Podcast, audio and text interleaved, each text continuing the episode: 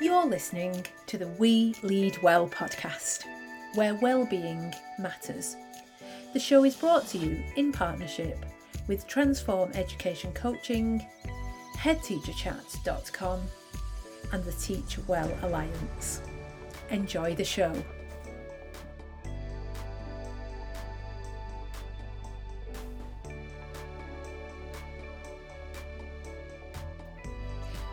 Welcome to the latest episode of the We Lead Well podcast. I am so thrilled to tell you that today we are joined by the one and only John Tomsett. I'm sure that he doesn't actually need an introduction, but I will give him one because he deserves one. So, John is a well renowned school leader. He works to support schools and senior leaders, having taught for 33 years himself and being a head teacher for 18 of those 33 years. Um, he spent 14 of them at Huntington School in York, which is one of the country's foremost research schools. Now he works offering consultancy on school leadership and he focuses specifically on teaching and learning and curriculum development. And they're the things that he talks to us about in the interview today he has got so much experience in improving teaching and learning, and his knowledge of curriculum is second to none.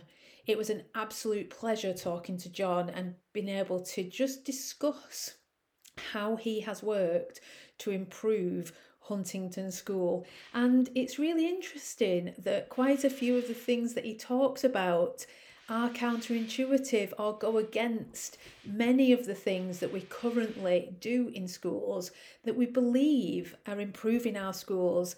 And in actual fact, one of the things that John says, and it comes across really powerfully in the interview, is that less is more.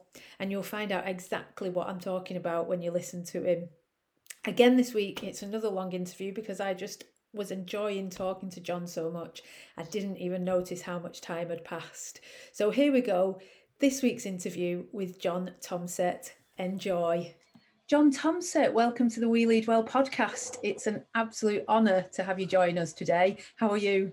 I'm very well, thank you. Good to be here. So you're um, you're retiring as well, aren't you? Well, must... no, I'm not retiring. Oh, I, am you... moving. I'm stopping okay. being a teacher. no, the last, I'm, I'm, i feel like a whippersnapper. Um, it's just that I've done 18 years of headship, and there's a few opportunities, a few things I want to do. Um, I'm 57 this year, uh, and there's been a couple of things that's made me made me think right now's the time to to move. Um, two things personally. One, I had a um, an operation last summer to have my pacemaker replaced um, which is quite an extraordinary event. And uh, you're completely wide awake while they while they do it, and your pacemaker sits just below you, just there, just below yeah, your chest. Yeah, my grandma's got one. well, yeah, yeah. I, well, I had one when I was yeah. four, I had one when I was 43, and um, and I thought the replacement would be dead easy. I mean, I quite enjoyed the first operation because you watch it all; it's fascinating. Um, but the second one, I'm under this sheet and uh, the same bloke who did the first one did the second one. And he got 12 years of fibroids that's grown around the box. And at one point, I thought he was going to put his knee on my chest and yank the thing out. Oh. He, he couldn't get it out. And I heard him go, bugger. And then he went, crikey. Um, and then I said, What's going on? He said, I'm just trying to avoid puncturing your lung, but you're in the oh, right place. Yeah, just the, he said you're in the right place if I do. Thanks for that. That's reassuring. And then, and then, and then he said, um, "Your legs are shaking." I said, "Yeah, I can't stop them." And I was just lying there, and at that point, as I lay on the on the operating table, I was thinking, "Yeah, enough's enough, really." Um, and then in this coming December, I'll be exactly the same age as my dad was when he died, um, and he died of cancer. And I was thinking, God, I didn't you know, I was 20, he was 57, and I thought you didn't I didn't realize quite how young he was and what it must have felt like for those few weeks when he knew he was going to die and got terminal uh, diagnosis. So I thought I want to be around to see my boys grow up a little bit more. I mean, they're 20 and 24. Um, I've done my bit. I've done 18 years of headship. That's 36, be 36 results days, 18 budgets. Um, I've been over a quarter of a century on SLT, um, taught for 33 years every year. So I just thought, actually, there's other stuff to do. there are lots of really interesting opportunities for me to do stuff. Um, new book came out this week, um, and you know, I've done uh, five books, bit of fishing, um, lots of opportunities with people like Tom Sherrington to do some work, um, working with the National College of Education, some really exciting stuff there with Stephen Tierney and and um, Nick Hurd and and and um, that kind of stuff just is really really good. And I've got some opportunities for writing as well. It's interesting that you mentioned that because that is one of my questions. Um, the education senior leadership masters um, yeah. And and I was reading your blog about that, and you say that you wish that such leadership programs had existed 29 years ago when you first became a member of SLT, and that really yeah. chimed with me because I wish they'd been available when I became a head of English, because I feel like you are in a school you sort of thrust into leadership if you are that sort of person who wants to be a leader, you know that you can do it and that you have the capability to do it, but it takes an awful lot of learning along the way and mm. probably an awful lot of years. Like you were saying about Fullan and Boyle's change management work and you know your mm. knowledge of things like that i found Kotter's um is it is his eight stage his change model but i mm. found it myself and I feel like we're we're not, or we've not been in the past in schools, been taught how to be leaders.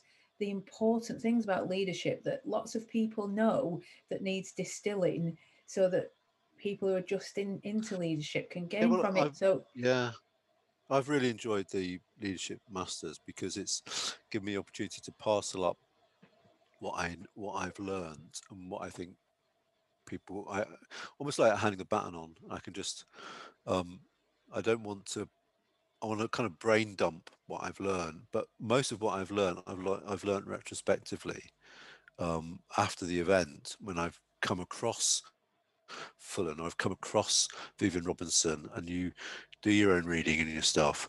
Um, but I think there are some really good courses now. I think there's some really good stuff, and I think National College of Education does great stuff. Ambition Institute, you know, there's some really interesting debates about about the nature of leadership in education and whether you know there's there's there's a ridiculous conversation going on between one side saying it's about generic leadership skills and the other side saying no it's all about disciplinary leadership skills. And actually of course it's a mixture of the of the two right? Of course it is. And, and uh, people getting entrenched um, in silly silly dichotomies. Um, so so yeah and i and i and that's why I've, I've, liked working with the national college of education because they do lots of theory stuff. And then stephen and i on a tuesday night say like there's your theory and our sessions are called um, turning theory into practice. This is what it's like to run a budget. This is what it's like to run a disciplinary. This is what it's like to uh, um, kind of set up a curriculum and institute change. And that's been fascinating. And people have really, really appreciated those Tuesday nights because they get head full of theory, um, but they like to know from experienced head teachers like Stephen and myself what it's like to actually do the job on the ground day in, day out. And sometimes it's about an ability to have that engagement with other leaders, isn't it? To develop your own thinking. Oh, entirely. And you know, I and I've also enjoyed because the University of Buckingham have, have, set have set the course up with um, the National College of Education. The materials are excellent. So I'm actually learning as well. So I look at all the materials, think, oh, this is good. I wish, oh, well, that's more. I've not come across that before. So I'm getting loads out of it um, as, uh, uh and uh, still educating myself um, while we educate others. And that should be the case, shouldn't it? I do NPQSL online tutoring, and I, am I'm, I'm the same. I ha- obviously have to read all the materials that the candidates have to read, and mm. some of it I have learned a lot from myself. But as as senior leaders in schools, we should be modelling that, shouldn't we? That that education is a lifelong process. Yeah, and I, I, do that a lot because, um, well, I do this talk. I haven't done it for a little for a year or so, but I do a talk called 25 Years of Hurt, um, where I've been teaching 33 years, but for the first 25, I got by on um, force of character and enthusiasm really. I didn't really know what I was doing for the first 25 years of my yeah. career. Um, it's been in the last eight when I've got engaged I've well, I've got engaged with the research school network I've got engaged with evidence informed practice that I now understand a bit. You know there, there are times where I, I, I kind of read Fullan's six secrets of change and thought oh yeah I do that. Oh yeah I knew that was true. But I never really I found out stuff, as I said, retrospectively. But now, um, know, we've we've been doing lots of work uh, at Huntington on evidence-informed practice. The book that has just come out this week, called Cognitive Apprenticeship in Action, um, has 23 essays in it written by my colleagues um, about how they've implemented evidence-informed practice based around the 1991 paper, um, Cognitive Apprenticeship Making Thinking Visible by Collins et al. Um, and that's been, that's brilliant little nuggets, disciplinary nuggets about um, the key thinking processes in each discipline and how you apply the core essential knowledge of each subject to problem solving. It's just fascinating stuff, and that and and that's been great because I've led 23 colleagues, one to get published, which they were dead excited about, but also um, to get them thinking really hard.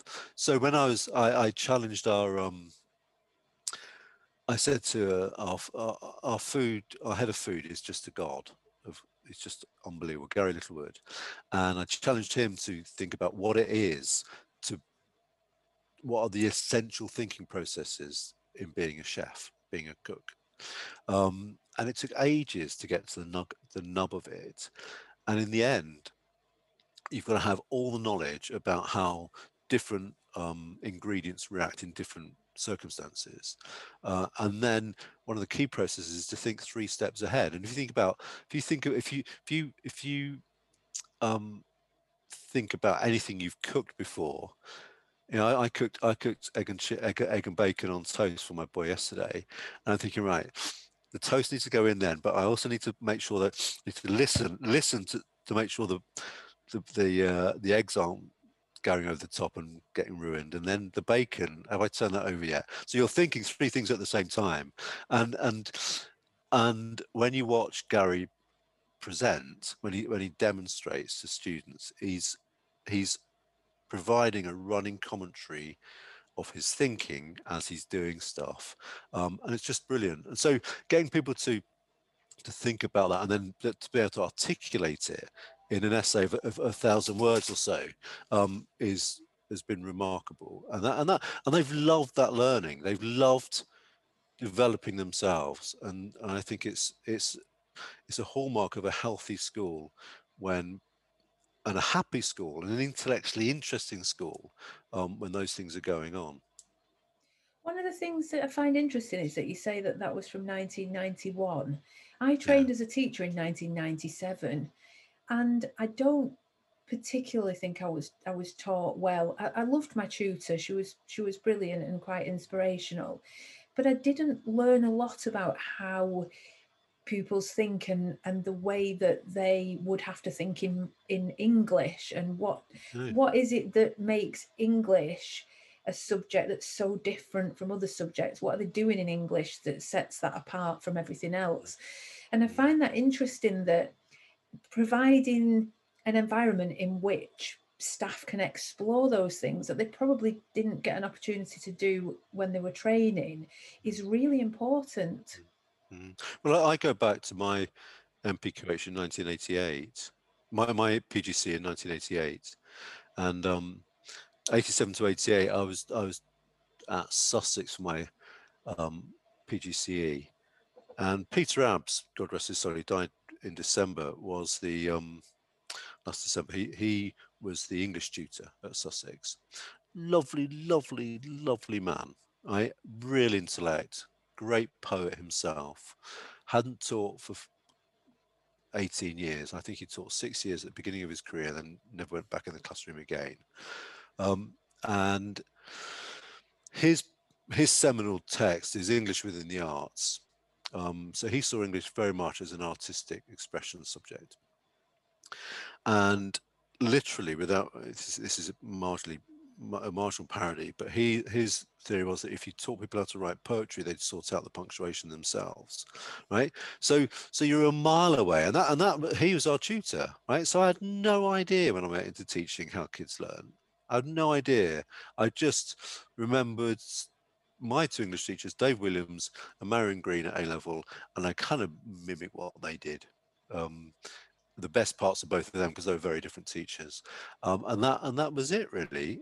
And it's only been, as I say, um, in the last few years where I've worked, where I've known anything about how brains work, anything about how you learn stuff. Um, but a lot of that has been off my own back. But also working with, you know, I think I think Tom Bennett and the Research Ed movement have got so much.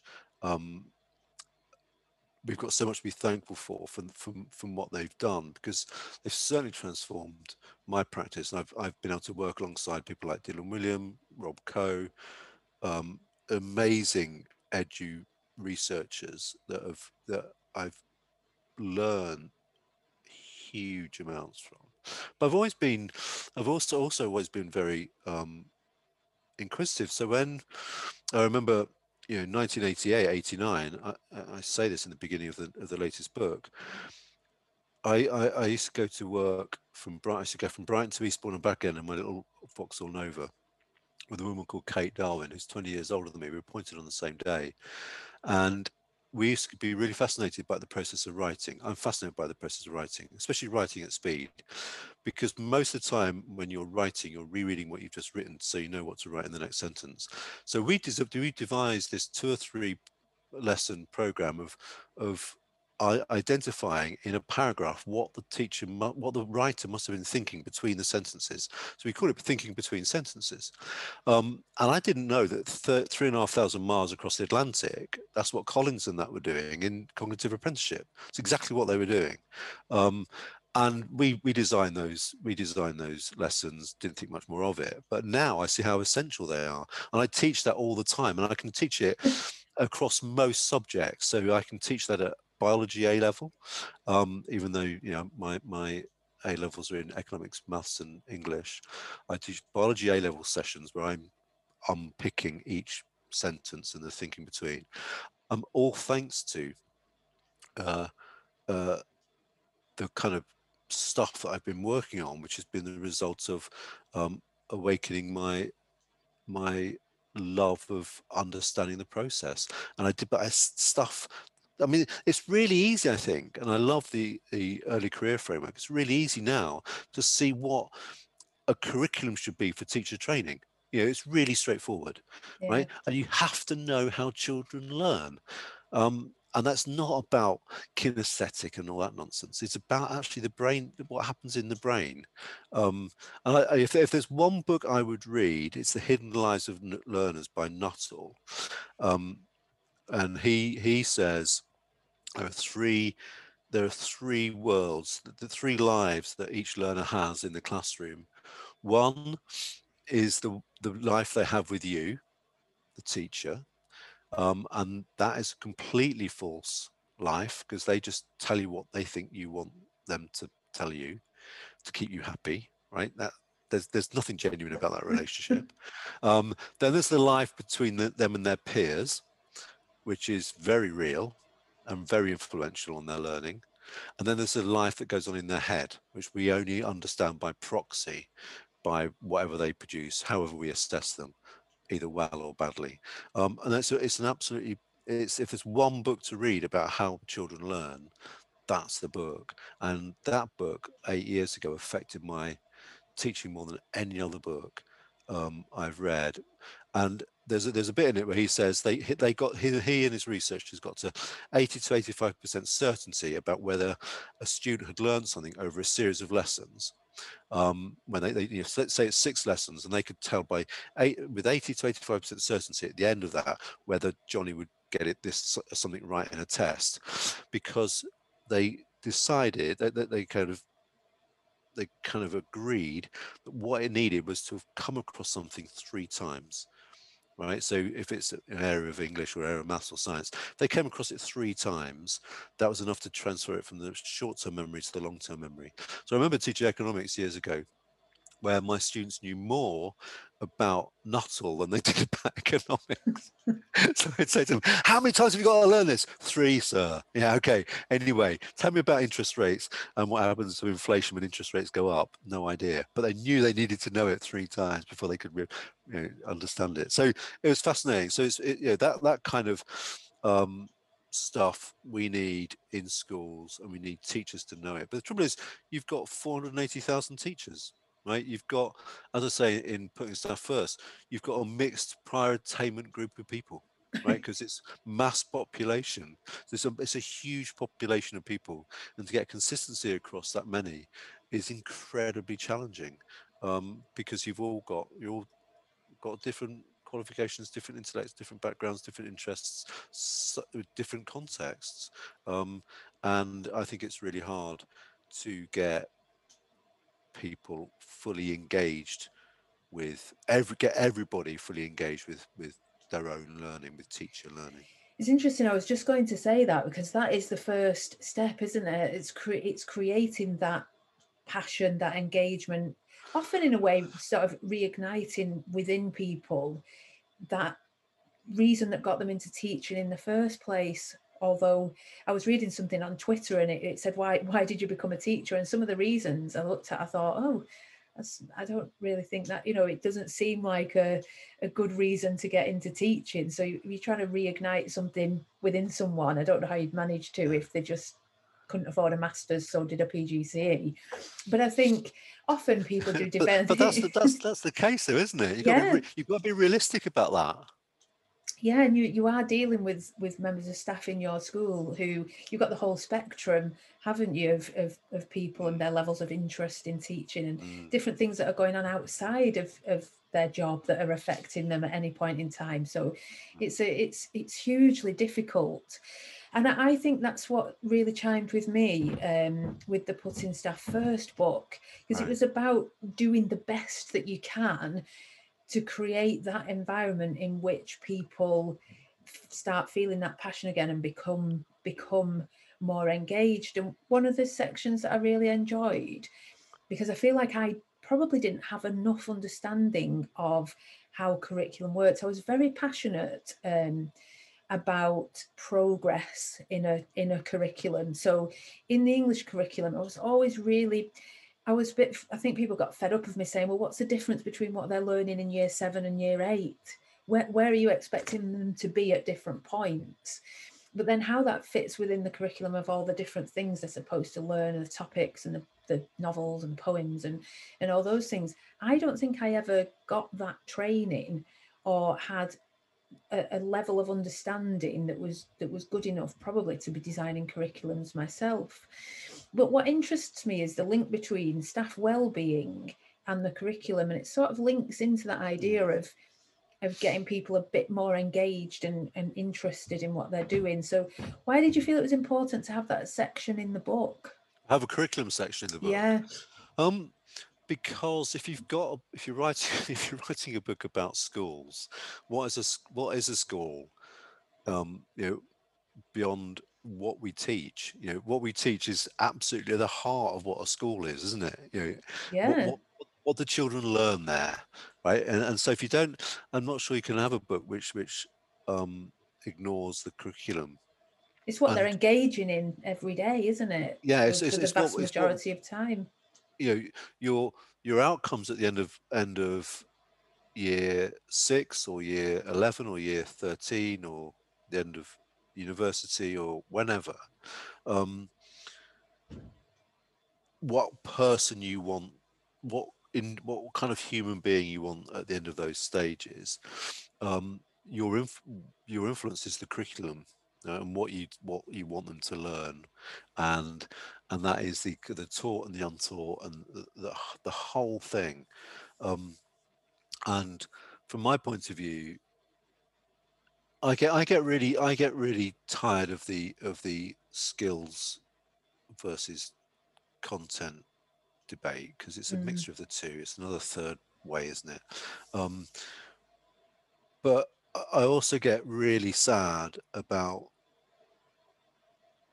about about anti-intellectualism and the lack of challenge and you know all that all that stuff and, you know that you go back to that um go back to that brilliant moment in in the simpsons where i'm sure you've seen it when bart says okay so so we're going to go slower to catch up. Um, you know that that stuff just destroys me. And, and there's and so i think i think getting people thinking really hard about the curriculum and understanding and this is fundamental to me that that the biggest barrier to children's progress is what they think they themselves are capable of right and and it's so easy to cap that uh, so we we went to mixed attainment we went to mixed prior attainment teaching in modern languages at key stage four and 85% of our students take a GCSE because we, we insist they do uh, uh, in, in, modern languages. Um, and when we went to mixed attainment, my, my colleagues were telling me in the modern languages department that loads of students were able to use three different tenses in a paragraph that they never thought could do because if we sit like we when we used to set, they were never taught the three yeah. tenses. Now we teach them it, they can do it. Who knew? right so so those arbitrary capping of of what students can do because of the curriculum and the content that we offer um, seems to me almost criminal and then the other part of it is i went into teaching in 1988 because i'd suddenly at university found i liked english um, and thought how can i make a living out of English because I don't know very much of it at the moment. It'd be great if I could learn more about it and get paid. Um, and that's why I went into teaching. That's why I went into sixth form to begin with. In my first year, I had five A level groups, you know, and I was teaching anything and everything. So, so it was, but it was great. I mean, I loved it because um, I just had, a, I was voracious about about the learning and the new you know getting a new text to teach was just great do all the research for it it was like being at uni again and i le- understood it much better um, and then you go from that to where i am now where i'm obsessed with early years really um, because i now understand that if you don't get early years right uh, we must give up because by the time they come to us at secondary the die is cast and yeah. any catch up is is going to be really much more ineffectual than if we get early years right and get students um, get get children early years speaking and communicating and understanding words and language. So I've kind of come along all, all that way, but give me the opportunity to get completely immersed in um, sonnet writing or something. I love it to bits. Do you know what I mean? But you know, the idea of you know, and, and you know, teaching students how where that idea came from and why use that word and not that word and all that kind of stuff is is just phenomenal. And, and that so if you can give people the opportunity to do that, um, in a, you know, go back to my first book, Love Over Fear, in a climate which has where where you do everything you can to remove a sense of threat or fear right? So they can try stuff out and fail and that's fine. Um, then you've got a chance of creating a school where people are intellectually interested in what they're doing. Um, and i think that helps in every way. It helps in well-being um, it helps in staff retention you know and it's people like want to come to work because it's an interesting place to be where you're treated humanely and, and it can't be hard, can it? Before we find out more about how John has supported the improvement of teaching and learning in his school, I'd like to talk to you a little bit about our partner, Head Teacher Chat. Head Teacher Chat discusses lots of topics, from how to support pupils with learning, how to support parents, and the many issues that come with leading a school. The aim of Head Teacher Chat is to support head teachers and school leaders who are in a challenging and often lonely role. They do this by offering lots of information for schools to tap into. For example, they have lots of fantastic education companies on their database for leaders to discover, as well as leadership templates to download. They've written product reviews for leaders who are looking for products for their school. And this year, They've even launched the very first school leader planner, especially designed to help leaders to be productive and organised. If you'd like to hear more about Head Teacher Chat, you can find them on their website at www.headteacherchat.com. Head Teacher Chat. It's what head teachers are talking about. Now let's get back to the interview. It's interesting that um, a couple of things um, that I just want to mention in terms of being a leader, how do you provide time for the staff in your school to do the learning, the research? Because one of the things that I wanted to do in my previous school was to take a lot of the twilight and inset time and turn that into time for departments to do subject knowledge and subject pedagogy work. And that might have been, I've mentioned this in a previous episode, that might have been allowing a department time to have an hour where they look at two poems that they study with the children and have an intellectual discussion about those poems as a department. I think that would improve their teaching hugely. So, where do you find the time for staff to start engaging more in those subject knowledge, curriculum, pedagogical conversations with each other? Because they're so important, aren't they? Well, in 2009, I, I came here in 2007. Um, and these numbers are ingrained in my brain. Um, and in uh, that was old money then. So in old money in 2009, um, well, in 2007 when I came here, uh, the school attained 59% English, five uh, A to C English and maths. Yeah. Um, at the end of my first year, 2008, went up to 60. Um, and then 2009, it went to 57. So it went 59, 60, 57. So we threw the kitchen sink at staff and it went down to 55. So we did all this work, it just got worse. So that's when Alex Quigley, you might have heard of Alex Quigley. Yeah. Um, as Alex Quigley and I got together, because Alex was an NQT at ours. Um, and at that point, he was head of Key Stage 3 English, his first little promotion. And we started doing some work together on less is more. And the SLT decided that we're not going to do that again. We're not going to throw the kitchen sink at staff. So, in, so in 2000, since 2010, we've taught every other Monday. The students go home early, so we have two hours of training every other Monday. So that's your your hours meeting a week plus an extra hour that we've gained from the students going home early. So CPD, the CPD model means that there are 90, it's every other, it's every other Monday. So there's 19 two hour sessions, as well as your five training days, as well as your disaggregated Monday and Tuesday in July that you don't go in for. Yeah. Plus the subject leader meetings are all about pedagogy and stuff. They're not about admin They're about yeah. re- stuff that really matters. We found other ways of doing the admin. You know, you can do a newsletter on a, on a, on a, on a Monday morning or a Friday afternoon for the following week. You can you can get over the admin. You don't have to spend hours on the admin. Um, you can pare all that back. So what that what that did was set up what we call teaching and learning forums nine, 19 of them over two hours plus your training days. And i'm really we are really good on saying like training days as much as we can. Those training days five training days are for subjects right? I'm not going to fill it up with rubbish. I'm not going to fill it up unless there's a guest speaker we really need to come and see we're going to let you have three or four hours together doing your stuff.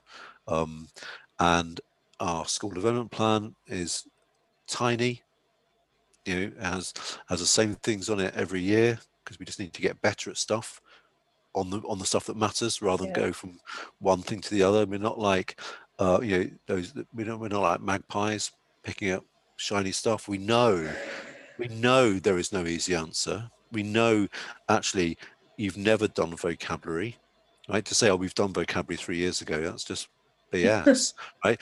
You know, you've got to work on that all the time. You've got to work on the stuff that we do on metacognition all the time. Beyond that, we're not. There's not much else, right? And then the rest of the stuff is about knowing your subject um, really well and brilliant explanations of, of stuff that's that's difficult to understand. Um, that's all it is. It, it, it, and I don't think it's very hard. People massively overcomplicate it. Um, you know, I don't. I don't think creating structures in schools for schools to be really good is difficult. People make it difficult.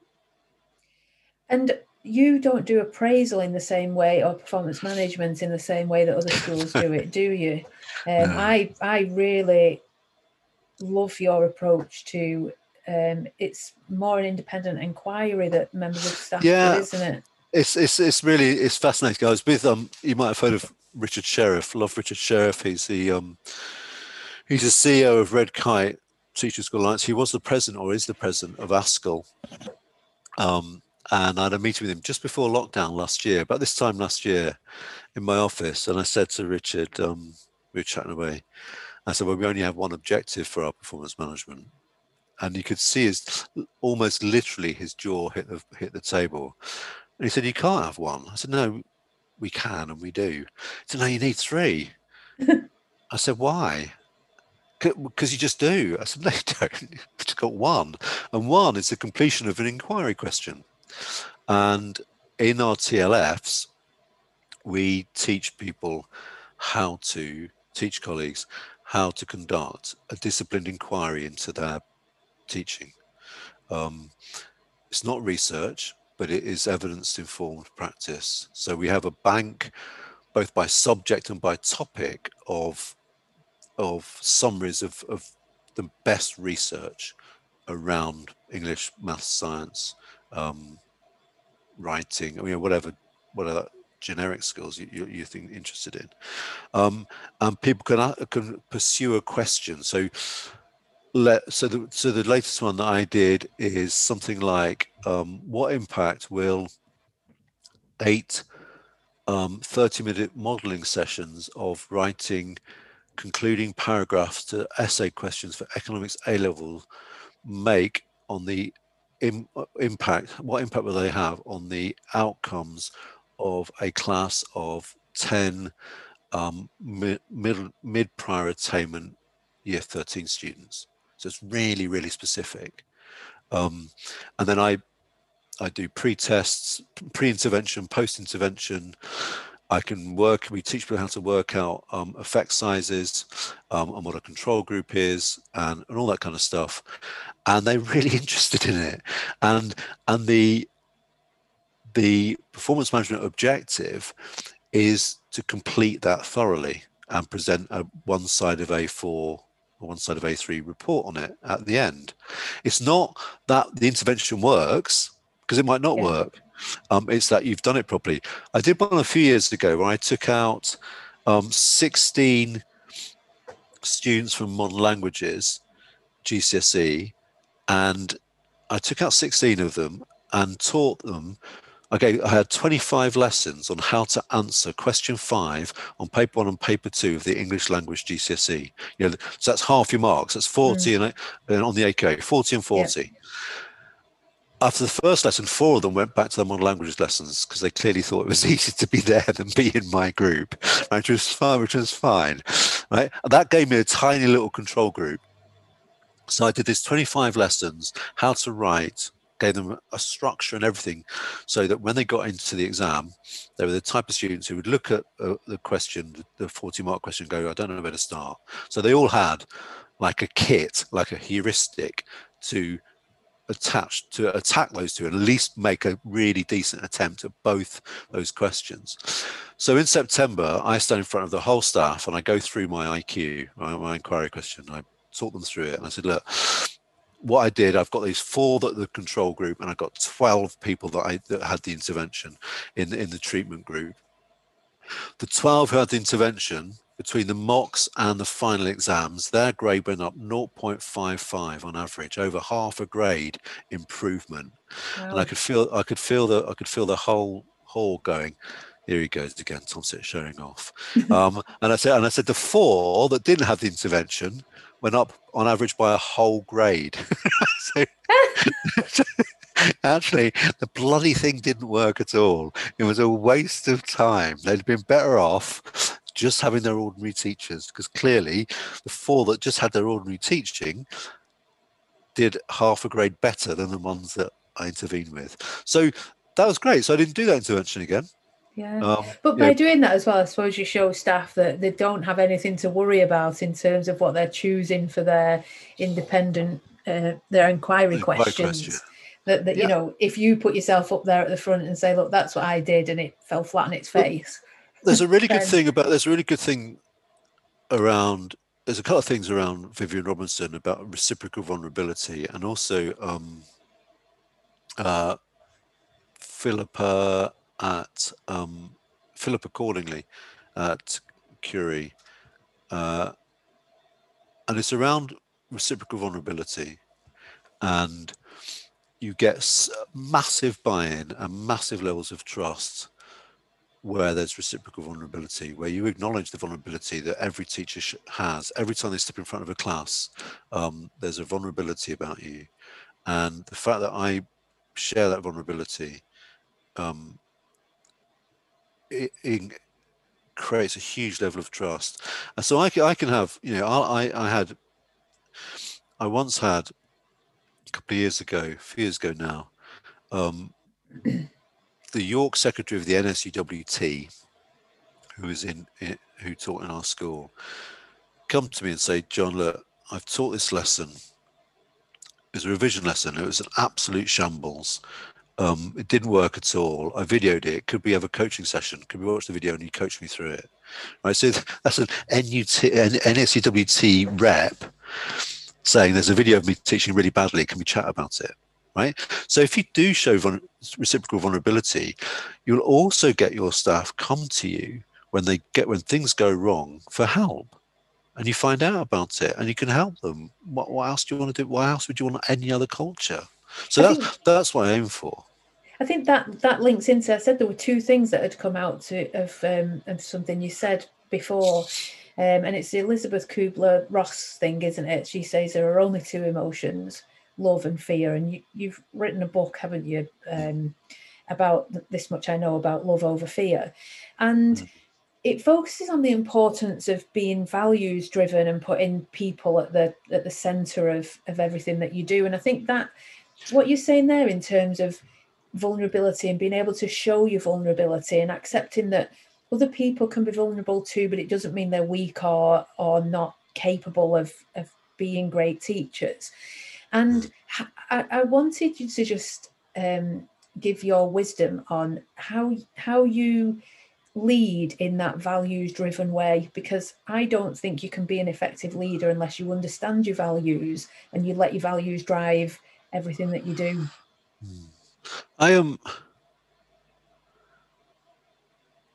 how do I how do I lead like that? I it's it's I think I write somewhere about how I I wrote in my first ever blog um, in 2012 how after four years of headship I gave up trying to be perfect because I knew I couldn't be and I was a much better head after that. So I've been a head for 18 years. For the first four years, you you, work you yourself to the bone, and I just gave up trying to be so perfect. We did, you know, did a good job in those first four years at Lady Lumley's.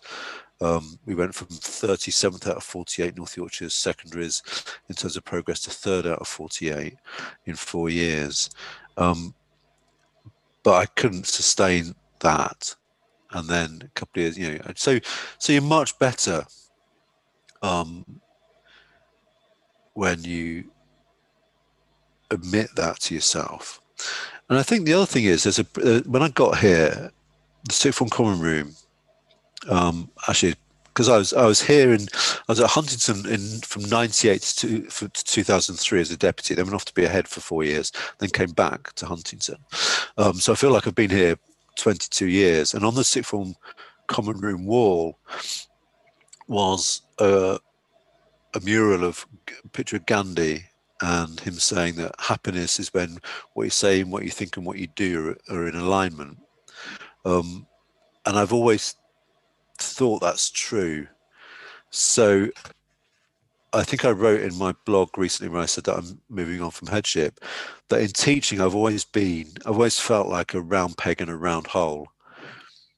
I've always felt like this is the job for me. I've really, I've never felt out of place. I've always felt this this suits me, and I can be who I am. I can be my natural self.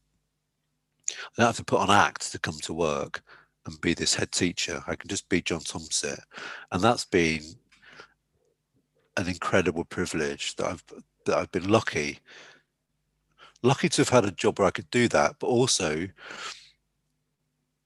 chose to do that, chose to be myself, chose to be who I am. So so that's when that's when you really understand your values and, and who you are and you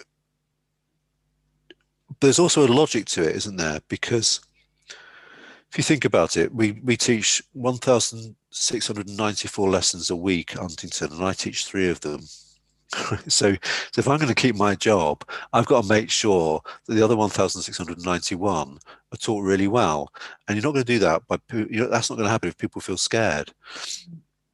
It's going to happen if you know it's about love over fear. The, the title of love over fear comes from um, conversation I had when I was, I was I was writing the book, and I'd got pretty much to the end of the book, and Fiona Millar, who writes for the Guardian, um, she's Alastair Campbell's partner. Um, she was in York speaking at the Minster, and there was a she was having dinner afterwards with with the chaplain and a couple of other of of the clergy, and she said, "Do you want to come along for for dinner?" So I had dinner there, the six of us chatting away, and I was talking about my book, and I said, "What we've got to do is remove the fear from from the corridors of schools. And one of the theologians said, well, the opposite of fear is love. Theolo- theolo- theolo- in terms of in, the- in terms of theology, um, and that's where I got the, the, title of the book, "Love Over Fear," from, because if you know, if you're going to remove the fear, the opposite has got to be in place, um, which theologically is love, and and it's kind of really resonated with people because people feel um, feel kind of worried about talking about that kind of stuff mm. so openly in yeah. schools because um, it's all about results, results, results, results, results. And I think I think great results come as the byproduct of creating the culture. Uh, that's a really important. That's why love over fear is so important and school culture is so important. So results are a byproduct of creating yeah. the right culture where people grow. And and in, in places where there's a a toxic environment or things don't seem to work even though they're trying to put all these things in place is because there's a there's a there's a razor sharp focus on outcomes and I always say you're much better to to focus on the process because if you get the process and the conditions and all those things right, then you get the outcomes as a result. You don't have to focus on the outcomes because they come anyway. And it's the same it's the same in anything. Focus on the process and and, and you'll get the outcomes right anyway. The other, the other thing I, I think is really interesting that I'm a big fan of is because uh, bizarrely I teach economics and business studies now. Um, is the Kaizen philosophy. I don't know if you do you know what I mean by Kaizen? Yeah, I've, yeah. I've heard of it. Yeah. Yeah. So the Kaizen philosophy is is came up in the 50s and 60s by a bloke called Deming, who um, was an American industrialist who is credited with the with the two golden decades of Japanese growth in the 50s and 60s post-war, and really the Kaizen philosophy is at the heart of the motor industry in in Japan, and every worker in in those factories has two role has two responsibilities. One is to do the job the best they can, and two is they have a responsibility to improve the systems they work in. So if if people are failing, it's because the systems aren't right. It's because the leadership hasn't got the systems right. Um, and so if schools are failing, I would argue I have not I've never met a teacher who wants to do a bad job. No. I've never met a teacher who wants to do a bad job. If the systems aren't right, and if people can't do their job very well, then the systems are failing in the school. And my job is to clear out all the barriers for staff that are getting in the way of staff doing their job as well as they can. And that is why Viviane Robinson says head teachers should teach because if you teach, you find out what those barriers are as well.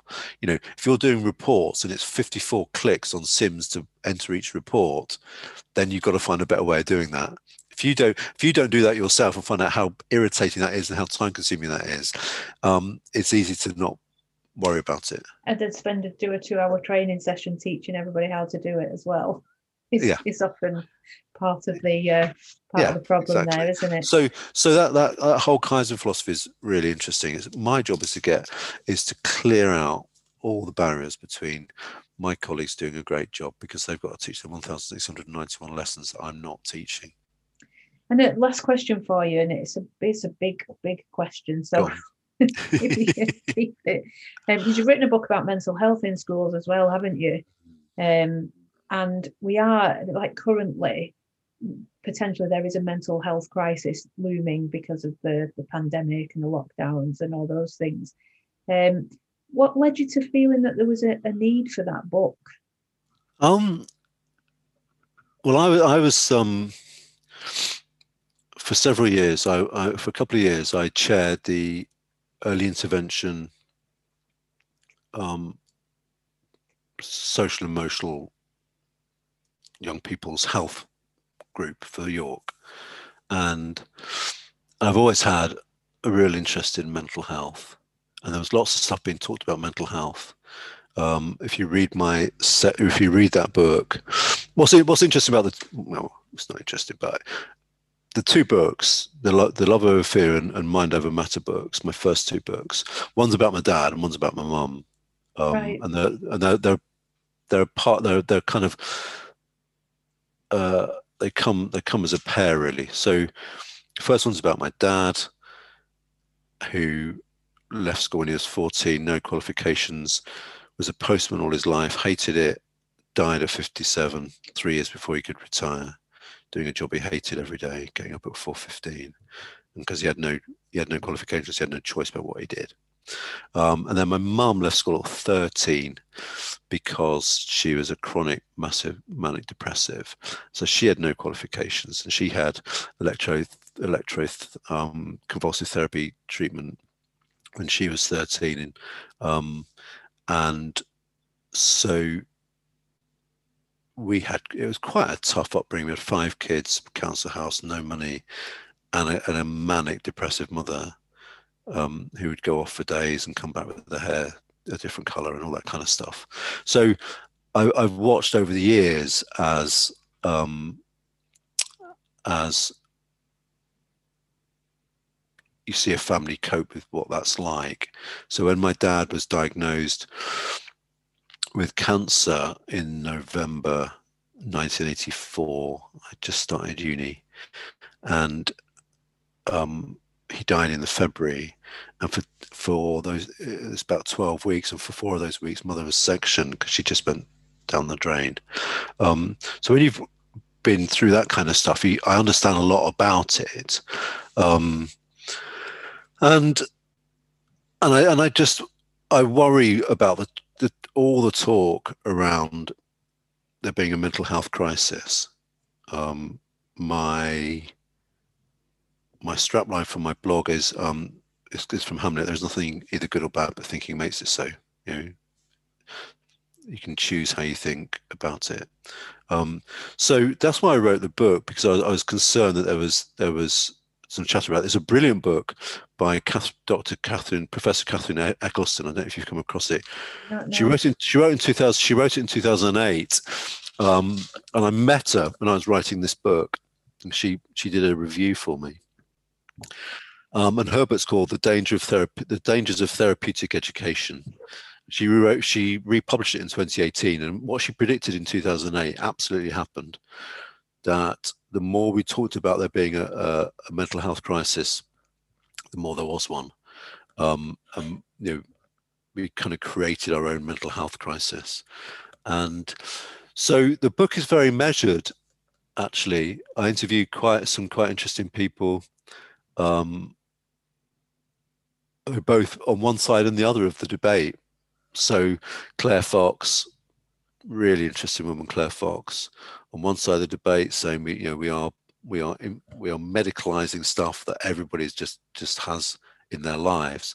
And then, you know, Tanya Byron, who I've got a ton of time for, got to know her really well, um, saying the opposite and saying, you know, people are falling over um, in schools, and it's it's it's terrible. So there's there's two sides of the debate really, and um, from my point of view, I think we need to be really careful about the language we use around um, mental health of children and catastrophizing stuff that doesn't exist. On the other hand, um, when you're ill, you're ill. My worry is that we have medicalized just getting worried about your exams. Now, when has that been a medical issue? We, if you're not worried about your exams, there's a problem. I'd argue. You know, you need to feel some pressure about the exams. When yeah. you talked about when pressure becomes stress, right? Healthy pressure, that's fine. I, you know, everything I've achieved in life has, has come under some healthy pressure.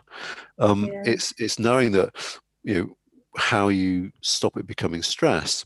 I think it's interesting so, that I, I've said this before that the more we teach children about mental health, I don't like using the word issues, but mental health challenges, do we sometimes, is it a self fulfilling prophecy then that, that some children will look at that and then end up in the funk of something because they see that?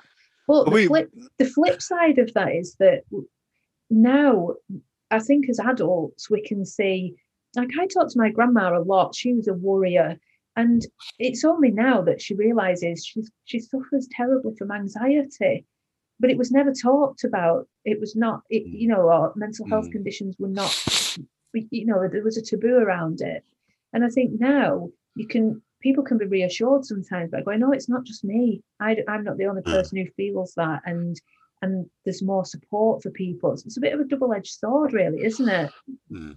Uh, yeah, and but you know, I there's loads of anecdotes on there. So I remember a few years ago, several years ago now, we thought it would be a good idea. Um, we thought there was a group of girls in year 11 who would benefit from having some support from an expert person who we'd get in because we think they we thought they'd be anxious about their exams. Mm. So we told them we got this woman in at great expense from London um, and the students hadn't got any anxieties until we told them they might have. And then, yeah. and then they got anxious.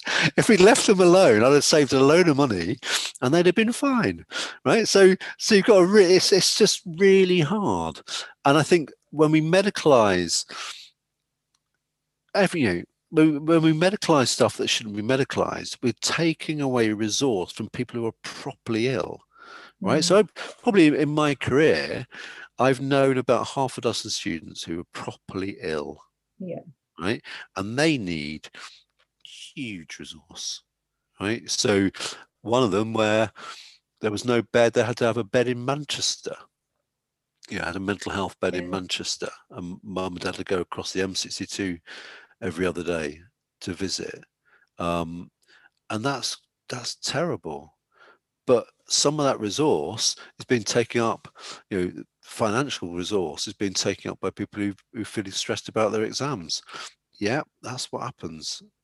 And I guess you that's get... that's similar with staff as well, isn't it? You, there are probably very few members of staff in school who are suffering from a, a mental health condition, but but well-being is that aspect of mental health that you can help staff to keep on top of and to uh, and to understand themselves better so that they they know where the tipping points are. I I, I really love. I don't know if you've come across the the Alastair Campbell stuff about the jam jar.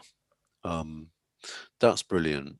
The stuff about the jam jar. I wrote a blog about it, and I even even alludes. His latest book is brilliant about mental health. Um, and even alludes to I, I, do an assembly on it. Fascinating assembly i do a fascinating assembly on on the jam jar, as Alastair Campbell's jam jar. And essentially, if you've never come across it, what he says is that some of the stuff in the bottom of your jam jar, you can't do anything about, you're born with it.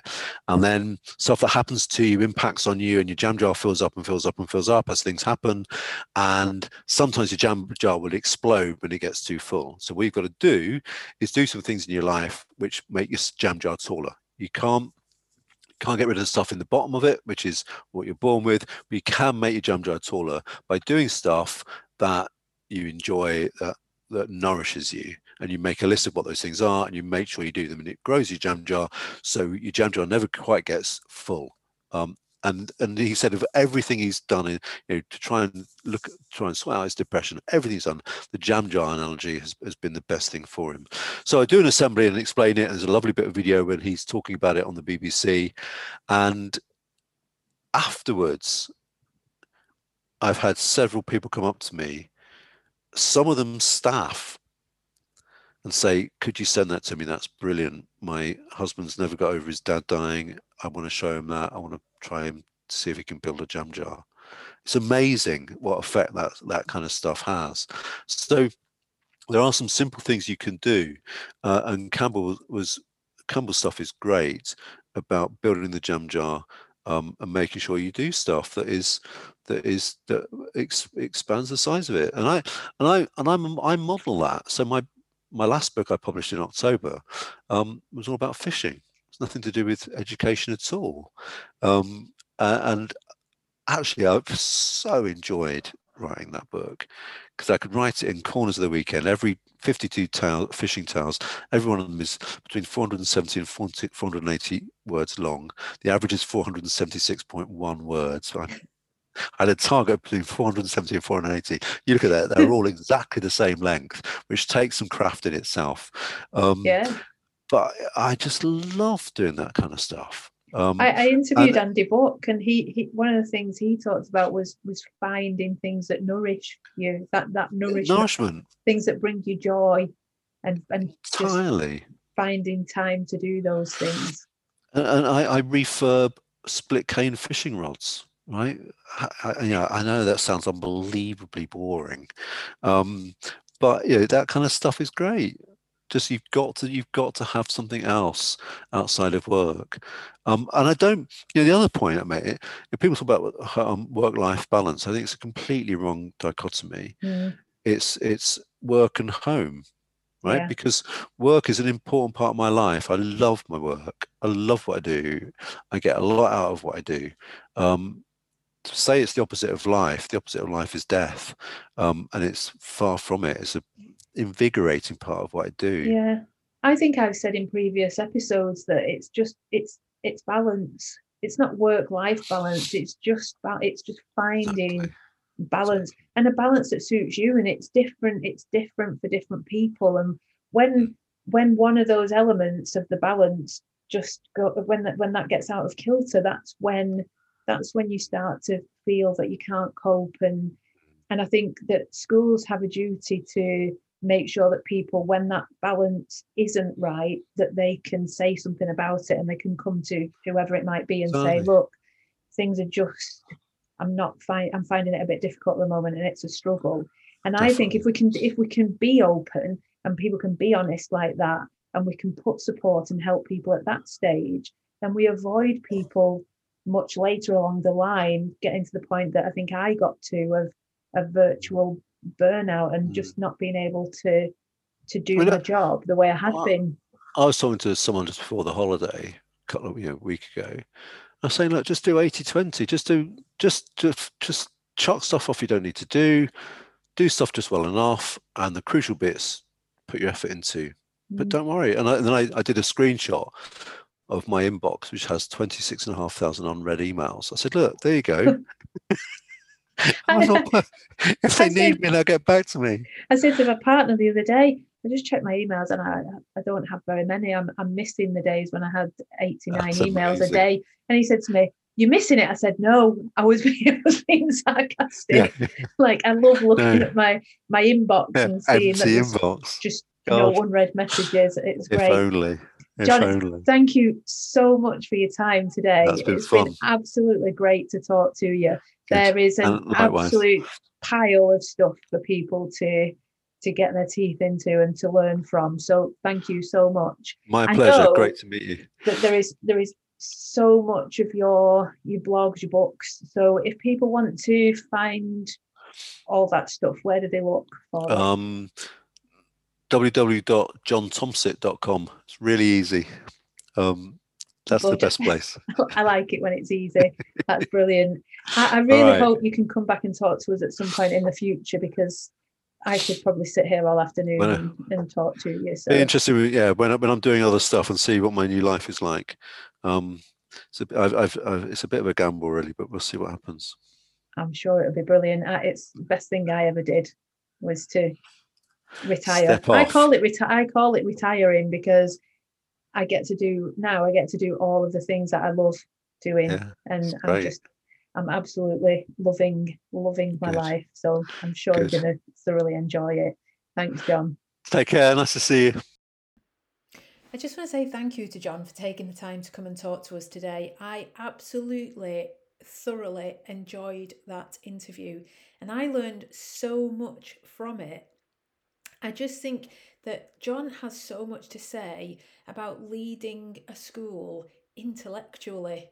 He believes that the teachers in his school are intellectual and that teaching is an intellectual job and that's at the center of everything that he does and you can tell that in the way that he speaks one of the key things that i think he said that links into that is that a sign of a happy and healthy and intellectually interesting school is teachers who love learning and are eager to engage in their own development and you can clearly see that John's passion for learning and for continuing to develop as a leader through reading, through research, through developing himself as a teacher and as a leader is particularly inspirational for his staff. And he acts as a role model in that respect. And I love that about him. His passion for learning obviously, clearly engages the staff in his school and they see that And they see the way that he role models that and that has an impact on them and you can see how he's clearly developed a community of learners in his school the other thing i think that I, was really interested in what he was talking about when he was talking about thinking about thinking and i wonder how many senior leaders in schools spend time to really understand how people learn so that they can engage their staff and provide adequate and appropriate CPD for their development and have a real understanding of how children learn so that that can feed into the curriculum and so that there can be challenge within the curriculum but a curriculum that supports the way that children learn best the book that he recommended i'm just going to mention again because it's a, it is an absolutely brilliant book is called the hidden lives of learners so that's one to go out and, and get and, and read. The other thing that I think is really important that John says is when he talks about love over fear, and he has written a book about that, and it's it's something that he is brave enough to talk about that love comes before fear. If you work in a school where fear is the pervasive feeling, then improvements are not going to happen. So love has to come before fear.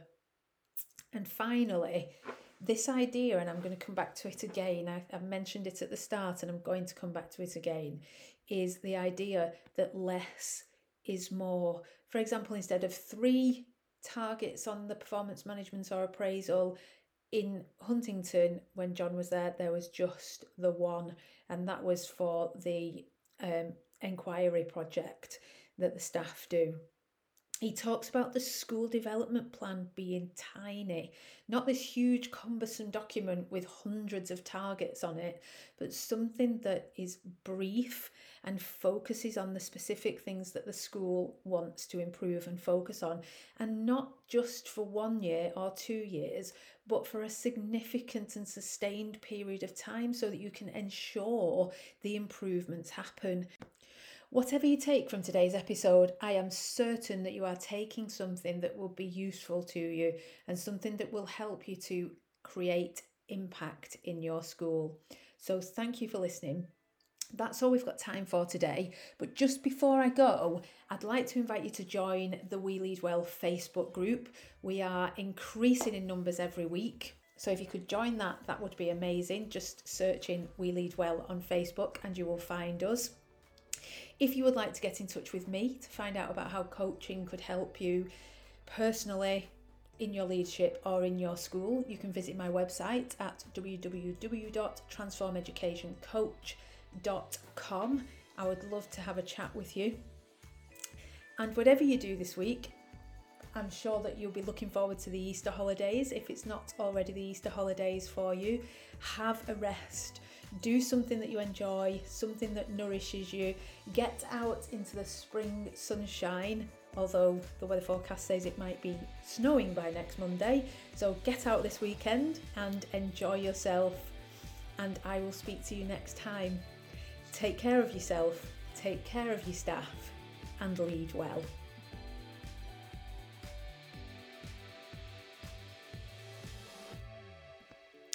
This episode of the We Lead Well podcast was brought to you in partnership with Transform Education Coaching Head Teacher Chat, and the Teach Well Alliance.